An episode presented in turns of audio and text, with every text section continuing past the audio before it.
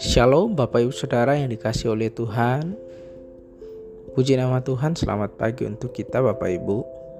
Bersyukur bahwa pada pagi hari ini kita masih diberikan nafas kehidupan Masih diberikan kekuatan kesehatan Anugerah yang melimpah untuk menjalani sepanjang hari ini. Sebelum kita mendengarkan renungan kebenaran firman Tuhan pada pagi hari ini Saya mengajak kita untuk tundukkan kepala kita Kita berdoa Bapa dalam kerajaan sorga kami mengucap syukur untuk pagi ini. Kami boleh bangunin kekuatan baru yang Tuhan berikan. Kami percaya kehidupan yang Tuhan berikan punya maksud dan tujuan agar kami senantiasa hidup memuliakan namamu. Hamamu berdoa biar engkau Allah menyertai kehidupan kami sepanjang hari ini.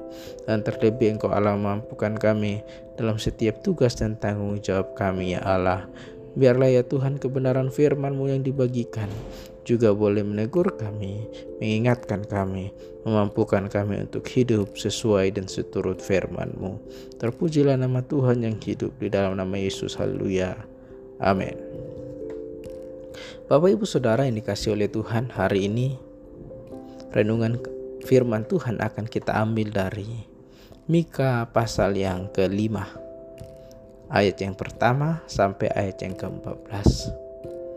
Bapak Ibu kalau kita membaca di dalam pasal ini Pasal ini diberikan perikop oleh Lembaga Alkitab Indonesia Raja Mesias dan penyelamatan Israel Kalau kita membaca perikop ini Bapak Ibu Jelas sekali keseluruhan pasal ini menunjuk kepada satu pribadi yang adalah Mesias yang juga adalah penyelamat bangsa Israel dan dia adalah Yesus Kristus. Dialah yang dinubuatkan oleh Nabi Mika ini ratusan tahun sebelum dia lahir ke dunia. Dan ayat itu jelas kita lihat di dalam ayat yang pertama firman Tuhan berkata seperti ini.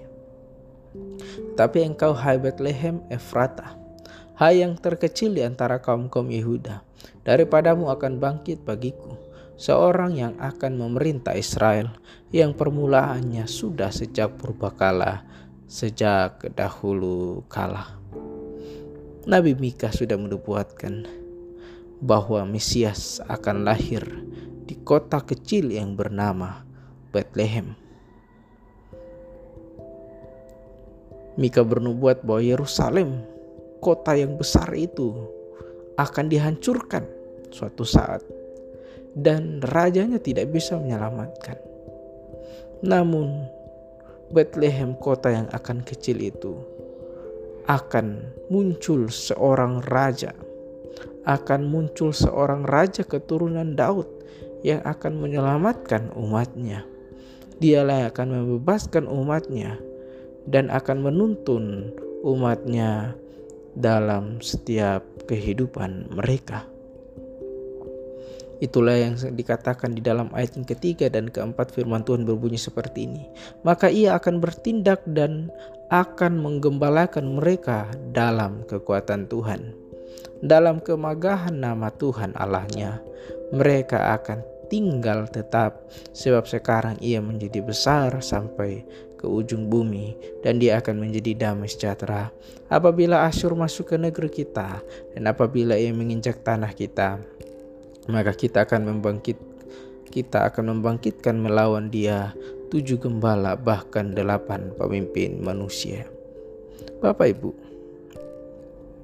Yesus hadir ke dalam dunia untuk menggembalakan umatnya dengan kekuatan Tuhan dan dengan kekuasaannya yang akan meluas sampai ke seluruh dunia.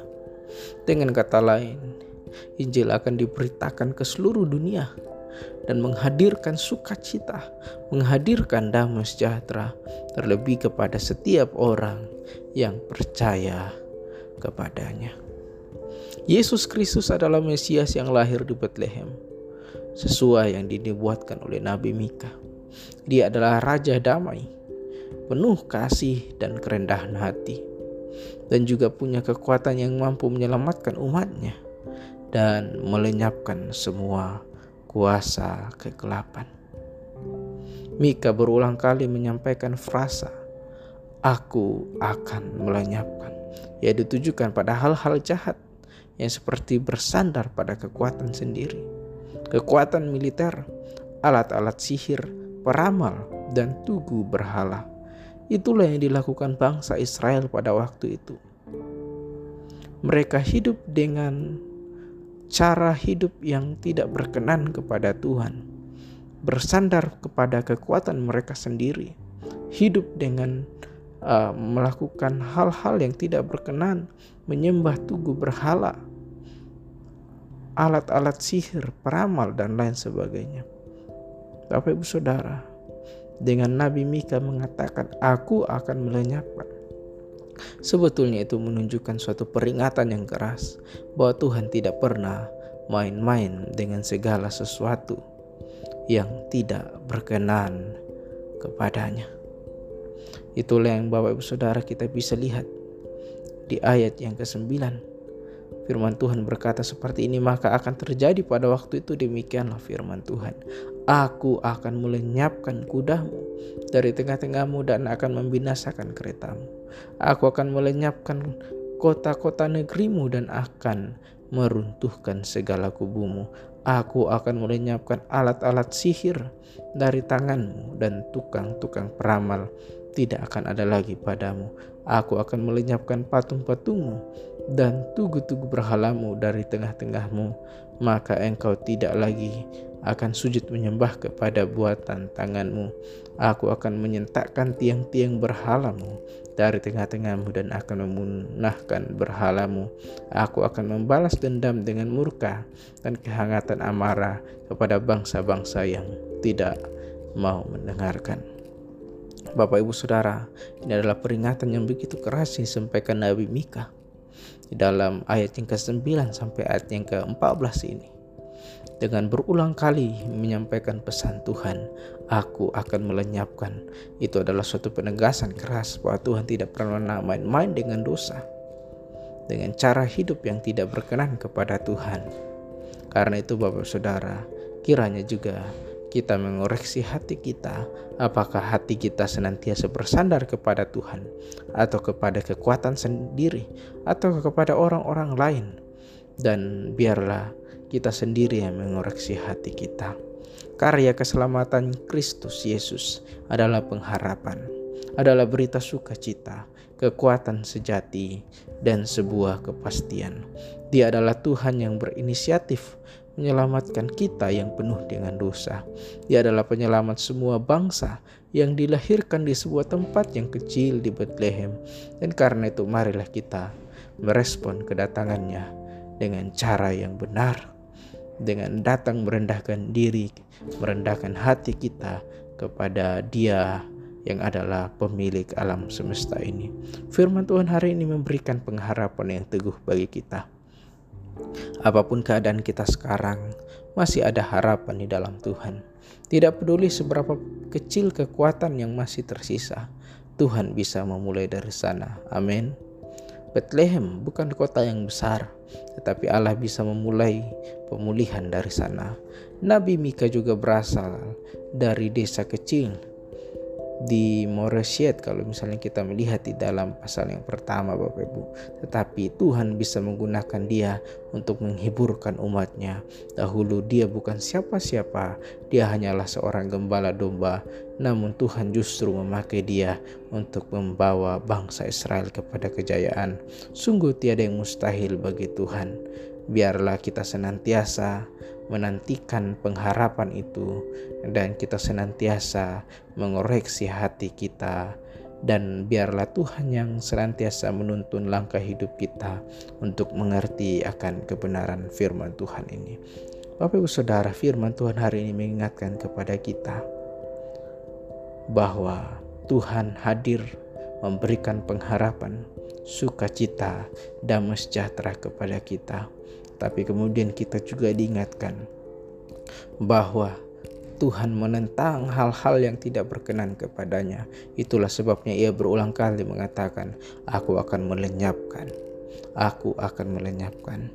Itu artinya, Bapak Saudara, Tuhan mau kita tidak hidup di dalam dosa-dosa kita, tetapi senantiasa mengandalkan Tuhan yang adalah Tuhan dan Raja kita. Mari kita berdoa. Bapa yang baik kami mengucap syukur untuk pagi yang indah jika boleh mendengarkan kebenaran firman-Mu. Biarlah Engkau Allah yang terus bertahta dalam pujian hati dan pikiran kami. Kami boleh senantiasa hidup di dalam Engkau. Ampuni kami ya Allah jika ada hal yang tidak berkenan di hadapan-Mu. Mungkin selama ini kami memegahkan diri kami, menganggap diri kami bisa. Atau mungkin ada hal-hal yang tersembunyi di hadapan-Mu. Tuhan tolonglah kiranya umatmu ini mampukan kami untuk senantiasa hidup sesuai dan seturut kehendak-Mu Mampukan kami untuk menjalani hari ini dengan penuh pengharapan bahwa Engkau Allah menghadirkan damai sejahtera, sukacita, pengharapan di dalam namamu. Engkau hadir di tengah dunia ini bukan dari kota yang besar, melainkan dari sebuah tempat yang kecil untuk menyatakan kepada dunia. Bahkan kota yang kecil pun, pribadi yang kecil pun dapat dipakai oleh Allah. Kami percaya Engkau Allah memakai kehidupan kami untuk menjadi berkat bagi orang-orang di sekitar kami. Biarlah juga ya Tuhan firman-Mu hari ini menegur kami secara pribadi, mengingatkan kami untuk mengereksi hati dan pikiran kami. Apakah kami sudah hidup jujur, sudah hidup benar sesuai dengan kehendak-Mu. Bapa ampuni kami jika ada hal yang tidak berkenan. Mampukan kami untuk terus hidup dan berharap percaya kepada kuasamu. Kami berdoa menyerahkan dalam tanganmu ya Tuhan.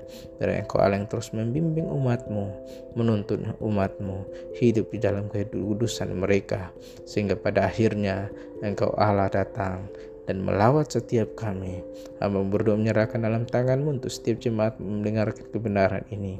Biarlah kebenaran ini boleh tersampaikan dalam hati dan pikiran kami, menguatkan, mengingatkan, mampukan kami untuk hidup terus berharap percaya kepada Tuhan saja. Dalam nama Yesus, haleluya. Amin.